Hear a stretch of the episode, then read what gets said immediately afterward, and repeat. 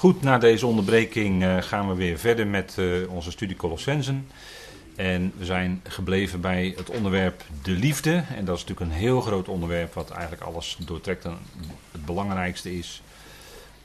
En daarom zegt Paulus ook dat dat de band is van de rijpheid. Hè. Als die liefde functioneert, dan is dat uh, geweldig, want dan is dat ook een, een, een, kenteken. Hè. Als de liefde echt functioneert bij ons als gelovigen, dan is dat ook een teken dat daar ook een groeiproces is geweest. En dan ga je niet meer als, uh, als was je nog geestelijk gezien kleine kinderen met elkaar om. Maar dan ga je als geestelijk volwassenen met elkaar om. En dat is uh, heel fijn als dat, uh, als dat zo is.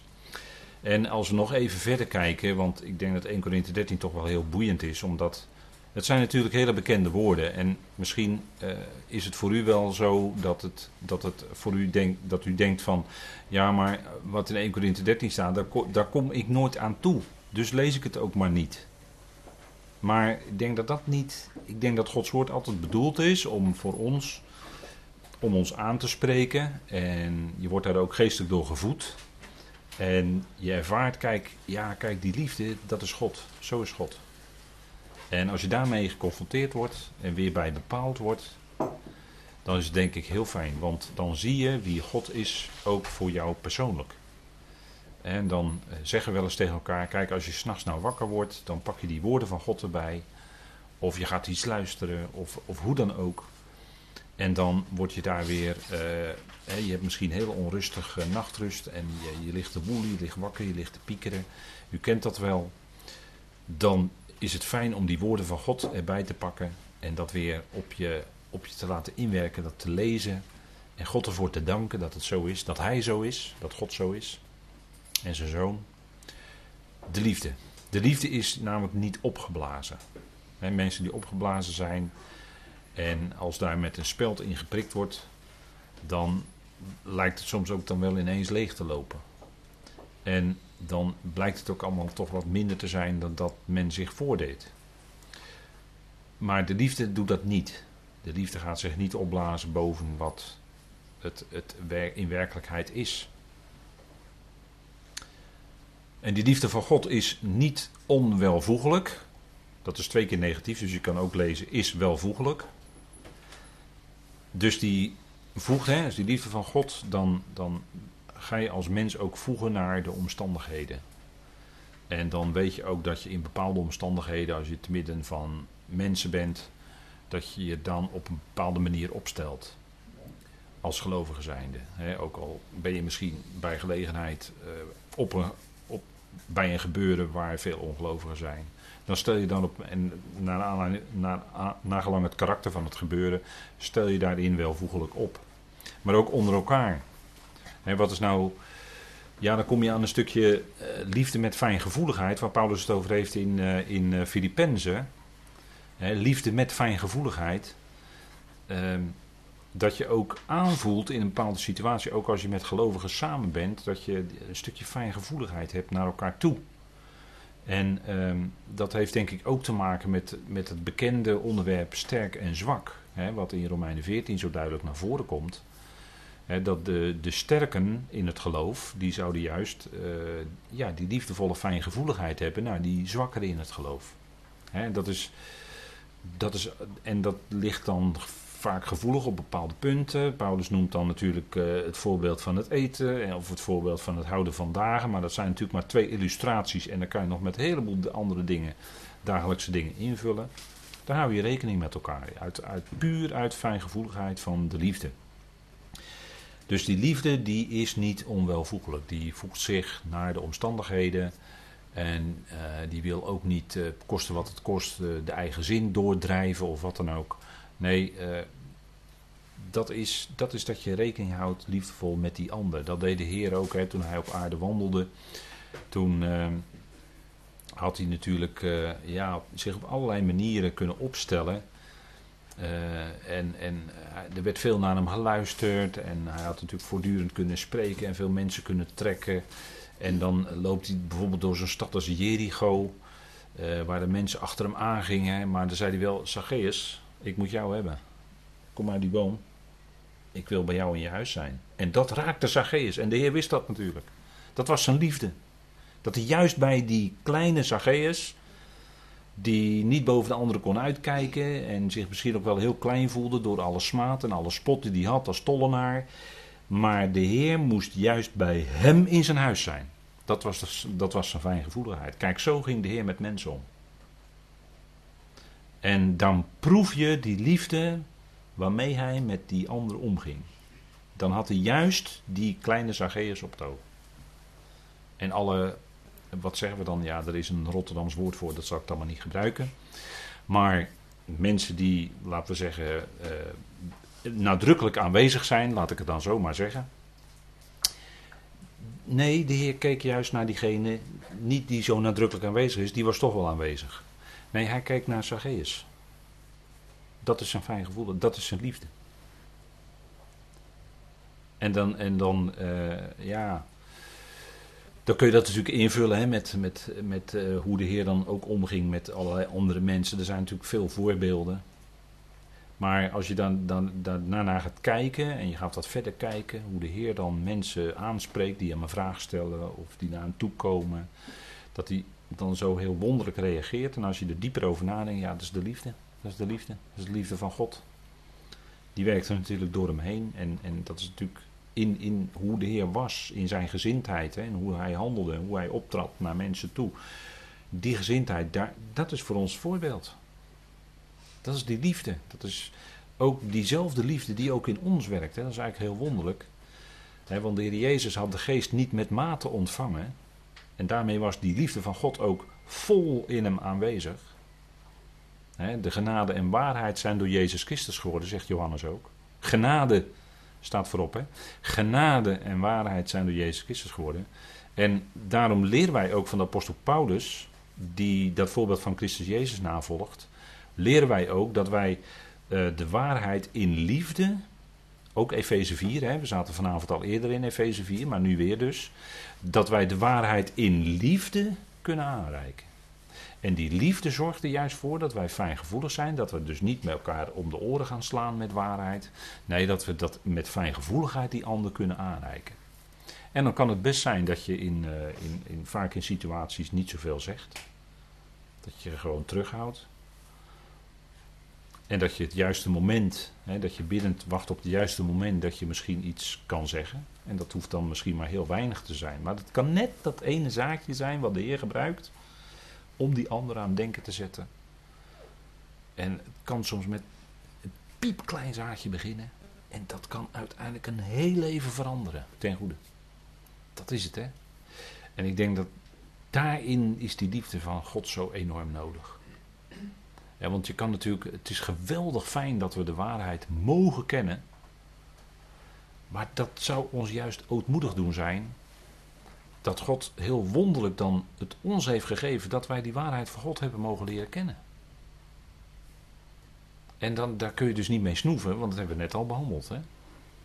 Niet mee snoeven dat je de waarheid kent. Nee, de waarheid in liefde, hè, in liefde zouden wij allen ook voort kunnen helpen. Stapje voor stapje naar die groei in het geloof, naar die volwassenheid in het geloof. Ja, dat duurt soms jaren en jaren. En dan kijken we niet op elkaar. Hoe ver we al zijn, of hoe ver we al zouden zijn, of die en die is nog niet zo ver. Dus, absoluut, zo rekenen we niet. Want we rekenen met God, degene die de plaatser is, hè, dat zegt het Griekse woord, plaatser. Dus hij geeft ieder in het lichaam de juiste plaats. En hij zorgt ook dat bij ieder in het lichaam van Christus een bepaald groeiproces plaatsvindt.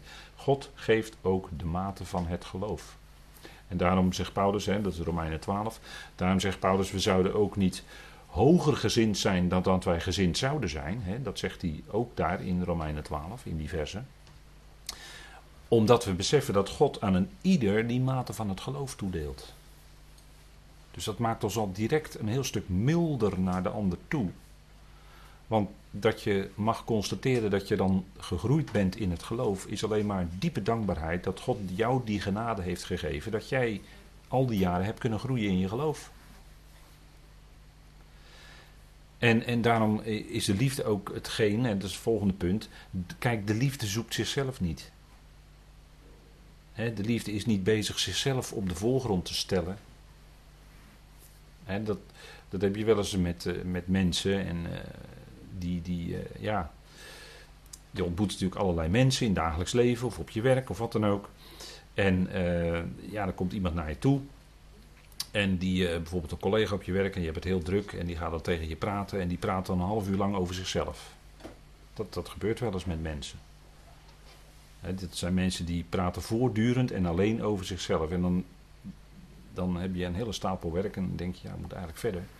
Maar ja, je wil ook, je wil ook luisterend oor zijn soms voor die ander. Dat is soms wel eens lastig.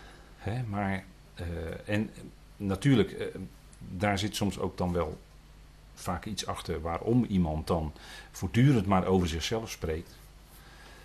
maar uh, ja, als gelovige zijnde ja, ben je toch ook betrokken bij die ander. Van hoe is het nou bij jou en, en wat speelt er nou in jouw leven? Hoe... De liefde zoekt zichzelf niet. Dat deed de Heer ook niet. Hij zocht het welzijn, het welbevinden van die ander. Die, die op zijn, die op zijn, hè, want de Heer heeft, ja, bij de Heer is dat natuurlijk ultiem, hè. De Heer heeft zichzelf totaal gegeven tot en met de dood van het kruis. Nou, dan zoek je jezelf niet hoor. En dat zegt Paulus ook twee keer in uh, Filippenzen 2, in dat stukje. Dat hij zichzelf, wordt twee keer het woord zichzelf gebruikt. Dat hij zichzelf verootmoedigd heeft. En dat hij zichzelf, dat is het tweede. En daarvoor staat er dan dat hij zichzelf leeg gemaakt heeft, ontledigd heeft. Dus twee keer dat woord zichzelf, maar allebei de keren wordt dat zichzelf volledig aan de kant geschoven en ging het hem om de eer van de Vader. Dat is ootmoedige gezindheid. Dan zie je die liefde van God werkelijk werken in onze Heer, die absoluut zichzelf niet gezocht heeft, maar altijd erop uit was de wil van de Vader te doen, te spreken van wat Vader wilde. En de Vader was de zender en hij was de gezondere. En hij deed de werken die hij de Vader zag doen. Dus dat zou je natuurlijk nog met een aantal dingen kunnen aanvullen. Maar daarmee eh, wordt duidelijk dat bij de Heer absoluut ging. Hij zocht zichzelf niet. Hij zocht de eer van zijn vader. Wat een contrast hè, met ons mensen, denk je dan. Ja, maar die liefde, toch niet te min werkt die liefde van God ook in ons, in u en mij. En de liefde wordt niet geprikkeld. dat heeft te maken met, eh, in de grondtekst heeft te maken met dat woord scherp. Uh, letterlijk staat er uh, langs scherp. Dus er komt iets langs en dat is heel scherp. En het is weer auw, onwillekeurig. En dat, dat doet iets bij je. dat kunnen woorden zijn, of dat kan uh, iets, iets zijn wat iemand doet in, in jouw richting. En dan kun je natuurlijk als mens heel agressief daarop terugreageren. Lik op stuk geven, u kent het allemaal wel. Maar de liefde, de liefde wordt niet geprikkeld. Reageert dan die liefde net zo scherp als datgene wat langskwam? Of is het anders? Nou, Paulus zegt hier: de liefde wordt niet geprikkeld. De Heer Jezus had alle reden en had die rechtens ook kunnen hebben om de smaadwoorden en de hoonwoorden uh, te beantwoorden met, uh, met hele scherpe woorden aan het kruis. Maar in tegendeel bad hij, vader vergeef het hun, want ze weten niet wat ze doen. Ja, en als je dat tot je doordringt, dan word je daar stil van. Hè? Aan het kruis. En dan al die smaadwoorden van mensen op je afkrijgen. En dan toch bidden voor die mensen, zijn eigen volksgenoten notabene, en de Romeinen die hem haten en bespotten en die soldaten enzovoort. U kent die hele scène bij dat kruis. En dan nochtans bidden, vader vergeef het hun, want ze weten niet wat ze doen. En vader vergaf het. Want daarna kwam opnieuw dat evangelie naar dat volk. Als bewijs dat vader het vergeven had. Dat is wat, hè? dat is wat. Maar dan heb je later, heb je Stefanus hè, in Handelingen 7. En die bad hetzelfde. Op het moment dat hij gestenigd werd, En er staat ook dat hij een man vol was van Heilige Geest. Op het moment dat hij gestenigd werd, bad hij: Vader, vergeef het hun, want ze weten niet wat ze doen. En ze wisten ook niet wat ze deden. Ten diepste. Ze meenden heel goed te doen. Naar de, naar de gerechtigheid en naar de wet en naar de weet ik wat allemaal. Meenden ze heel goed te stenigen. Ze wisten niet wat ze deden. Net als bij de Heer. Ze wisten niet wat ze deden. En dat nogthans, hè, Stefanus bidt dan. En dat, is, dat zit ook in zijn naam, hè, krans, overwinningskrans. Dat was eigenlijk een overwinning van de liefde over die haat die naar hem toe kwam door middel van de letterlijke stenen, maar ook geestelijke stenen natuurlijk, want er werd van alles geroepen. Vader vergeef het hun, want ze weten niet wat ze doen. Kijk, dat is liefde. Dat is Gods liefde. Zo werkt dat dan in, in, ja, in een hele erge precaire situatie. En inderdaad, in beide situaties, totdat de dood erop volgt. En dan toch zo, hè. Ik vind dat eh, een, een duidelijke, hele duidelijke aanwijzingen. Kijk, zo is die liefde van God. Dan ga je niet meer haat beantwoorden met haat. Dan is het niet meer oog om oog, tand om tand. Maar dan is het bidden voor je vijanden. En dat leerde de Heer ook. Hè? Bid voor degene die u vervolgt. Bid voor je vijanden. Heb je vijanden lief. En, en Paulus is in, de, in diezelfde lijn bezig in Romeinen 12. Dat is diezelfde liefde natuurlijk, de liefde van God. En die liefde rekent het kwade niet toe. En dat is ook bij Paulus. Hij rekende de broeders het niet toe. Op het moment dat hij verdedigd moest worden, was hij alleen. Maar hij rekende de broeders niet toe die er toen niet waren. Dat is ook, dat is ook heel wat hoor. Dat is ook heel wat. Kijk, de liefde die verheugt zich niet over de onrechtvaardigheid, maar die verheugt zich met de waarheid. En dat merk je. Dat merk je in het dagelijks leven. Als mensen de waarheid spreken, dan komt dat ook over. Dan weet je dat het de waarheid is. En dat is ook die geest van de waarheid die dat in je bewerkt, bevestigt. En, en weet u wat nou het geweldige is? Kijk, waarheid, met waarheid komt ook licht. En die tekst die hier staat in het Engels is de waarheid uh, en je zult de waarheid kennen en de waarheid zal je vrij maken. Kijk, de waarheid maakt je vrij. De leugen niet. In de leugen word je gebonden. En om een leugen vol te houden moet je dan, uh, moeten mensen dan uh, steeds meer leugens gaan opstapelen als het ware. Dus je raakt steeds meer verstrikt, gebonden in die leugens. Dat is meestal een vicieuze cirkel. Maar als je, als je de waarheid leert kennen, dan, dan maakt die waarheid maakt je vrij. Dan weet je hoe het zit. En dat werkt bevrijdend. Dat is altijd, heeft altijd iets met God te maken hoor. Want God is, de, God is waarheid. Een mooie metafoor. Maar bij God, daar heb je de waarheid. Als je Gods woord volgt, dan heb je ook de waarheid. En dat maakt de mens vrij. Dat maakt de mens werkelijk vrij, want het bevrijdt je van de leugen sowieso. En het haalt je ook uit die duisternis van de leugen. want met waarheid komt licht. En al wat openbaar maakt is licht. En dat is ook de waarheid. Als dingen aan het licht komen. En dat is ook met, met, met processen die zich uh, uh, voordoen in de wereld. Dan, dan zeggen we wel eens tegen elkaar. Ja, het is onduidelijk. Het lijkt of het, het lijkt of het niet waar is, misschien. Maar dan zeggen we maar tegen elkaar: de waarheid komt, op, komt vanzelf wel een keer op tafel. En dat is ook zo. Dat is ook zo. Op een gegeven moment komt de waarheid toch op tafel. Worden toch dingen geopend. Worden dingen bekendgemaakt. En dan blijkt hoe het zit. En dan, ja, dat is dan de waarheid. En dan, dat, ja, dat, dat, kan dan, dat trekt dan ineens dus die leugen helemaal opzij. Hè? Dan gaat die leugen helemaal onderuit.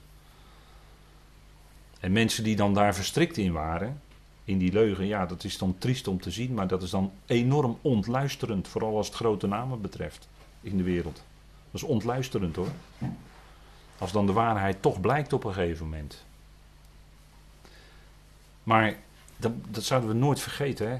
En, en, en dat is ook eh, bij jezelf een, een vaak toch een beetje een, uh, ja, hoe moet je dat zeggen? Je, je proeft het als de waarheid gebracht wordt, dan proef je dat. En, en, en als je praat over geestelijke dingen, dan is het altijd die toets aan Gods woord. En dan gaat blijken of het waar is, ja of nee. En, en dat is, kan een geweldige opening. Als, je, als je erachter komt wat de waarheid is over de bestemming van de mens bijvoorbeeld. Zoals het uh, mij persoonlijk overkwam aan het eind van mijn bijbelschoolperiode. Dat, dat, dan, dat, dat je dan tot het besef komt dat dat de waarheid is. Dat God daadwerkelijk de redder is van alle mensen. Ja, dat werkt zo enorm bevrijdend. En, en, en je checkt het aan de hand van de grondtekst. En dan, ja, dat is zo. Het staat daar, dus het is zo. Ja, en daar ben je dan geweldig blij en dankbaar mee. Dat is fantastisch. En dan gaat er een wereld voor je open. Die waarheid komt in je en, en je gaat zien hoe het zit. en dat, iemand die zei dat ook een keer. Als je, als, je, als je het doorziet, dan weet je ook hoe het zit. dan, dan, dan zie je de dingen gewoon gebeuren, maar je kijkt er eigenlijk doorheen. Je weet gewoon hoe het zit. En dat is. En dan zie je dus dat, dat, dat, dat hè, als we praten over iets, vind ik heel belangrijk hoor, dat, dat in, in de geestelijke wereld, in, in, in, in zoveel jaar kerkgeschiedenis, is die verschrikkelijke leer van de eeuwige straf voor de ongelovigen, heeft de mensen overheerst. En wat heeft dat bezorgd? Heeft angst bij de mensen bezorgd. Angst. Angst voor de dood. Mensen is sowieso angstig voor de dood, sowieso al. Maar denk erom dat angst in het dagelijks leven een geweldig middel kan zijn in handen van verkeerde mensen om andere mensen eh, eronder te houden en om andere mensen in een bepaalde richting te sturen. dat zijn psychologische processen. Maar denk erom dat angst daar een, een enorm middel is wat, in, wat daadwerkelijk ingezet wordt. Dat is aantoonbaar hoor. En het punt is, kijk, als je. Want angst heeft natuurlijk dan ook te maken met iets wat eh, het, klopt, het klopt niet. En daardoor word je angstig gemaakt, maar het klopt niet. En als je dan erachter komt dat het, dat het anders zit, dan, dan kunnen mensen soms maar eigenlijk niet beseffen of niet tot het besef komen, bijna, dat het ook anders zou kunnen zijn of dat het echt anders is. Want, en dan als, als dan deskundig uitleggen wat dan angst in een mens kan doen, hè, ook aan fysiologische processen dan, uh, en, en dat dan bepaalde, bepaald iets van het denken ook zelfs uitgeschakeld kan worden. Dat het zover kan gaan, dat, een, dat angst dus dat met een mens kan doen. Dan sta je eigenlijk verbaasd over van. En dat wordt dan gebruikt door anderen om andere mensen weer een bepaalde richting op te sturen. Dat, dat zijn dingen die gebeuren. En ik denk dat, we, dat, we dan, dan, dat je dan des te dankbaarder bent als je die waarheid van Gods woord mag kennen, waardoor je dat licht ook hebt. Dat je weet, Vader werkt dit uit. Het gaat niet buiten hem om. Hij werkt het uit en het zal uiteindelijk toch leiden en bedoeld zijn in zijn plan en leiden tot wat goed is. Kijk, eh, de Hebreeën zegt daar iets over. Dat de tegenstander, die gebruikt dat ook, de angst voor de dood. De, de angst voor de dood gebruikt de tegenstander ook om mensen neer te drukken. Want eigenlijk is ten diepste alle angsten is terug te voeren op angst voor de dood. En het punt is dat daaraan gekoppeld zit, wat komt er dan na die dood? En in kerken is dan heel lang zo geweest dat men angstig gemaakt werd voor de leer van de eeuwige straf, die absoluut onbijbels is. De leer van de eeuwige straf is absoluut onbijbels. Maar daarbij werden, werden mensen wel neergedrukt en in, in een bepaalde greep gehouden. En als je dan tot, tot aan de hand van Gods woord tot, tot die bevrijding komt, dat het anders is, dat God werkelijk de redder is van alle mensen. Dat evenals in Adam allen sterven, hebben we voor de pauze met elkaar gelezen, in Christus allen levend gemaakt zullen worden. En dat is een feit. Dat is net zo'n feit als dat in Adam allen sterven, dat is een feit. Maar het is ook een feit, en dat zal blijken in de toekomst, dat in Christus allen, alle mensen dus, levend gemaakt zullen worden. En dat is natuurlijk een geweldige waarheid als je dat gaat zien als de ogen daarvoor geopend worden.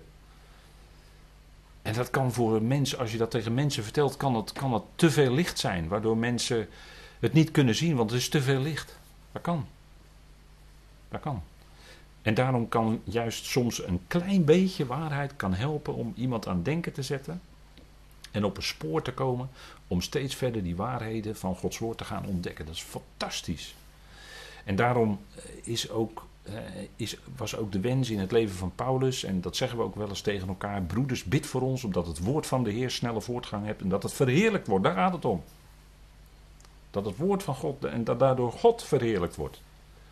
Want als zijn woord echt, echt naar voren komt zoals het is en, het, en de zeggingskracht ervan, dan is dat geweldig dat die schriften naar voren komen, dat die schriften opengaan.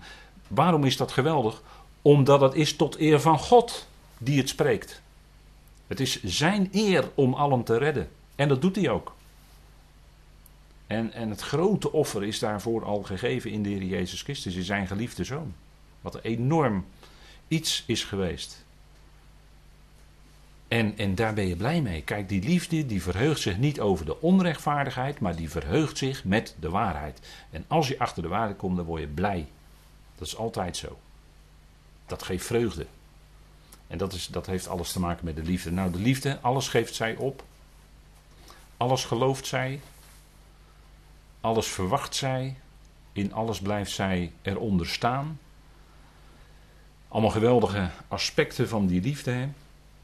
En de liefde valt nooit uit. En ziet hier het plaatje van de hartslag.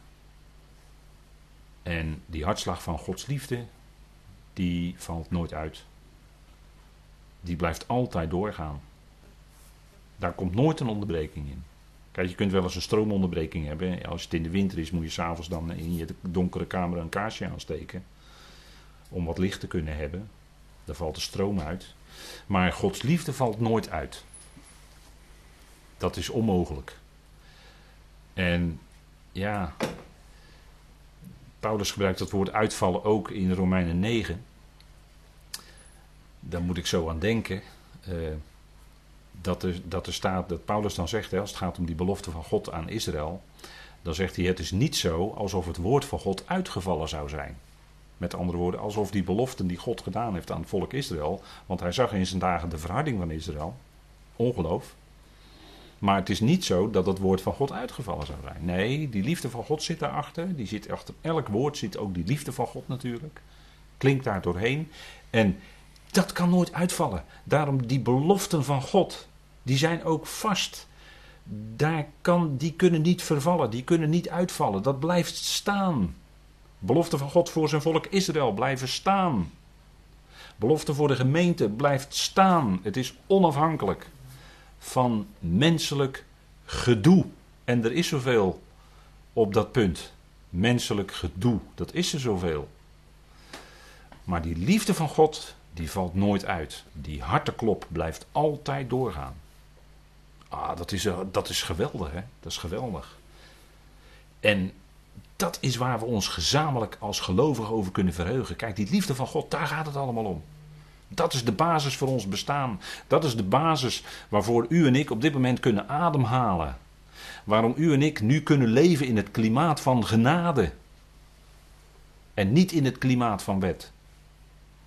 En, en ja, dat is, dat is geweldig. En, en als die liefde dan onderling functioneert hè, als een geweldig iets wat we over dat alles altijd, altijd is daar die liefde. Altijd als gelovigen bij elkaar komen, dan functioneert die liefde van God. Als dat zo is, is dat fijn, want dan, dan is het fijn om bij elkaar te komen. dat is denk ik uh, iets bijzonders. Uh, want wat, kijk, wat zegt Paulus nog meer over de liefde in Galaten 5 bijvoorbeeld? Dat geloof, geloof hebben we met elkaar natuurlijk toen kunnen behandelen. Geloof wat, wordt werkzaam door liefde. Je, je bent een gelovige, en dat, gaat dat geloof gaat functioneren in je leven. En die kracht om ook dat geloof uit te leven daadwerkelijk, dat is de liefde. Dat is de liefde van God. Die in je hart uitgegoten is. En uitgieten is niet matig, maar dat is veel. He, dan eh, kijk, plantjes, als je plantjes water geeft, die kunnen je nooit bedanken. maar als je flink wat water geeft, zou het plantje graag tegen je willen zeggen: bedankt, ik heb weer wat. Nou, maar wij kunnen dat wel zeggen naar God toe want uh, ja, kijk, Paulus die mocht planten en Apollos mocht begieten, maar God geeft de groei. Hè? God geeft de groei. Dat is zijn liefde. En zo kunnen we ook met elkaar functioneren wordt die liefde ook onderling werkzaam. Wordt dat geloof onderling werkzaam, moet ik zeggen. En dat is door de energie van Gods liefde. En die raakt nooit uitgeput. Die energie is nooit op. Dat is een onbeperkte voorraad. In, in de wereld zijn natuurlijk beperkte olievoorraden bijvoorbeeld. Die olievelden, dat raakt ooit een keer op. Voorlopig nog niet hoor, want er is nog zat.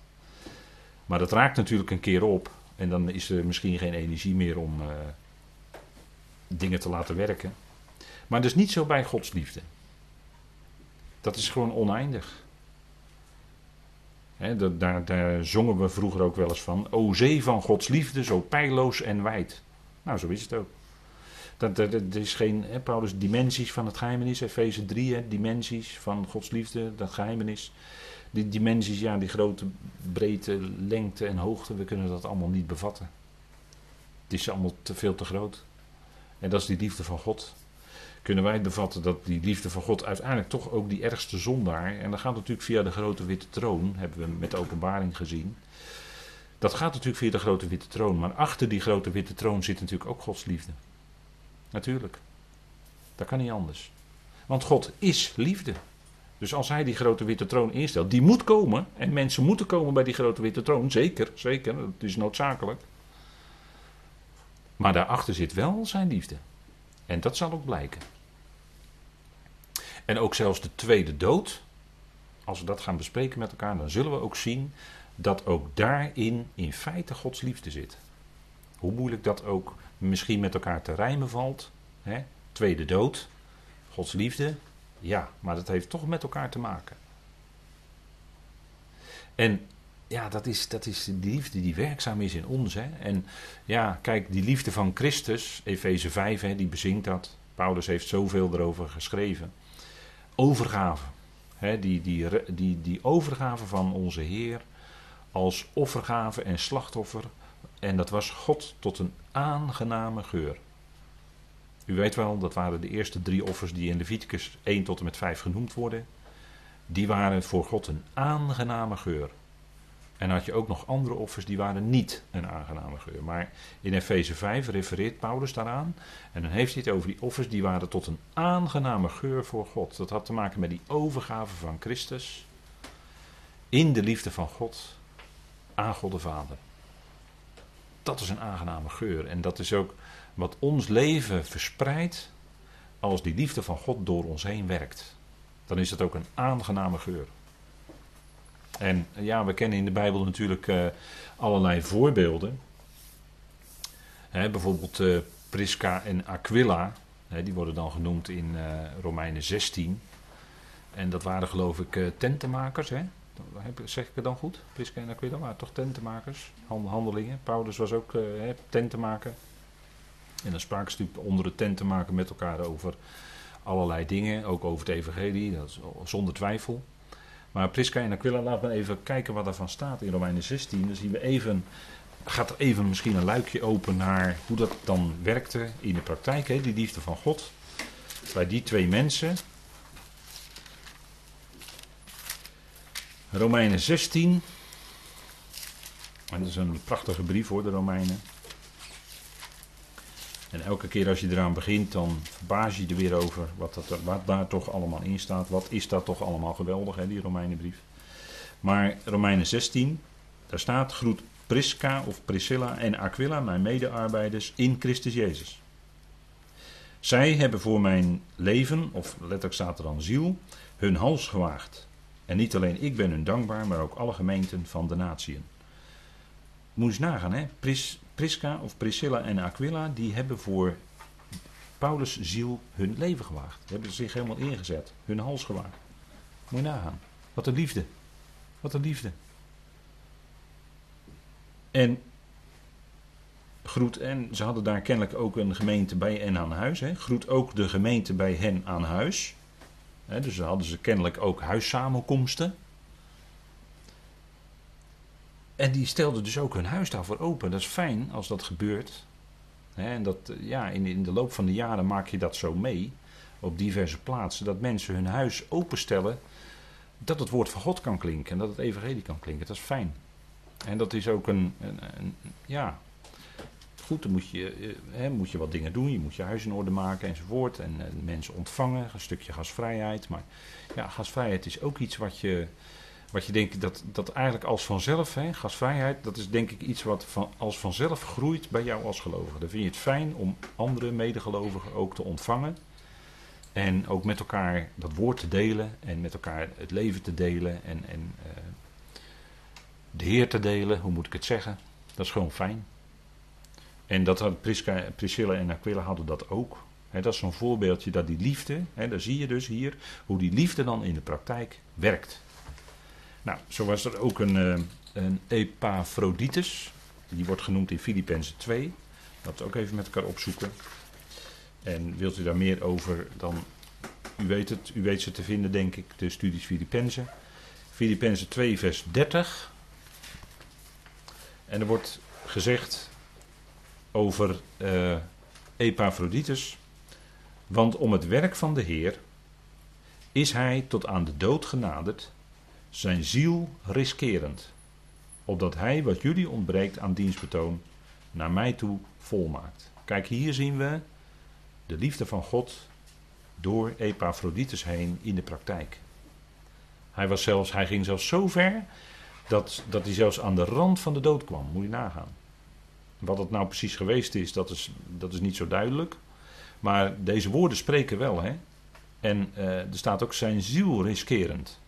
Dus hij zette zijn eigen, uh, ja misschien zet hij wel, wordt daarmee bedoeld, zet hij al zijn uh, zielse voordelen of wat dan ook, zet hij opzij voor dat werk van de Heer. En was dat dus in de praktijk bij hem belangrijker dan eventueel allerlei dingen waar, die, waar, je ook mee bezig kan zijn.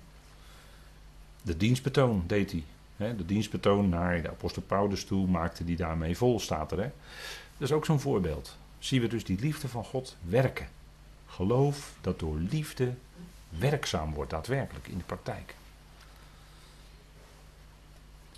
En uh, dan hebben we ook, en dat wil ik dan vanavond mee afsluiten, een Titus. Titus die moest naar uh, Kreta gaan, weet u wel, die Cretensen. Dat is iets met buik, buiken geloof ik. Was er nou iets met buiken? Cretensen? Ik weet niet meer. Maar Titus, de wilde duif, die ging daar naartoe, hè, die fladderde daar naartoe. En die moest van Paulus daar iets doen. En dat had waarschijnlijk toch wel een beetje te maken met uh, een bepaalde nood die er was. En we gaan even kijken wat er van Titus zo gezegd wordt in vers 4.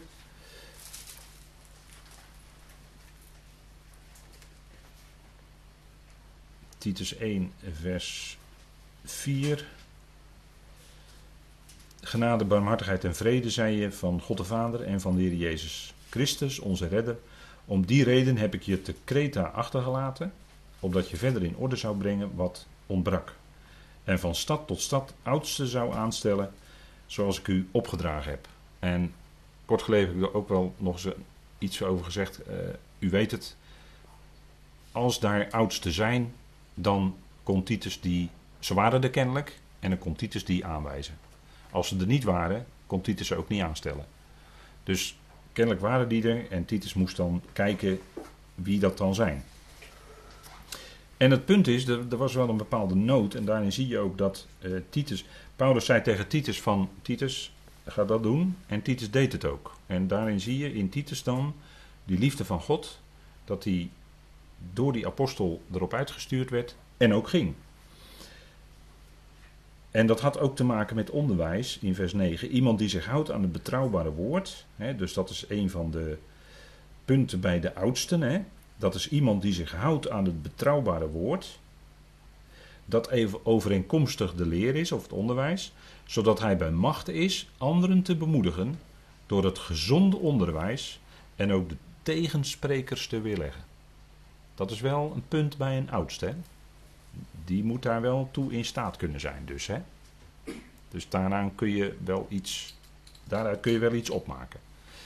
En natuurlijk moest een Timotheus dat ook doen. Die moest ook als leraar moest hij ook kijken naar mensen die een afwijkende leer verkondigden. En dat was hier bij, bij die cretensen was het dus ook aan de hand. En waar had dat nou mee te maken? En dat is eigenlijk hetzelfde als wat bij Timotheus wordt gezegd. En dat staat in uh, Titus 3, vers 9. Want in 1 vers 9 staat uh, anderen te bemoedigen door het gezonde onderwijs. En in vers 10 van hoofdstuk 1 lees ik toch nog even door. Want er zijn ook veel opstandigen, mensen die zinloos praten en misleiders, vooral die van de besnijdenis zijn. Men moet hun de mond snoeren. En waarom zegt Paulus dat nou zo scherp hier? Dat lezen we terug in uh, Titus 3, vers 9. En dan zegt hij: Ontwijk dwaze vragen, Titus 3, vers 9.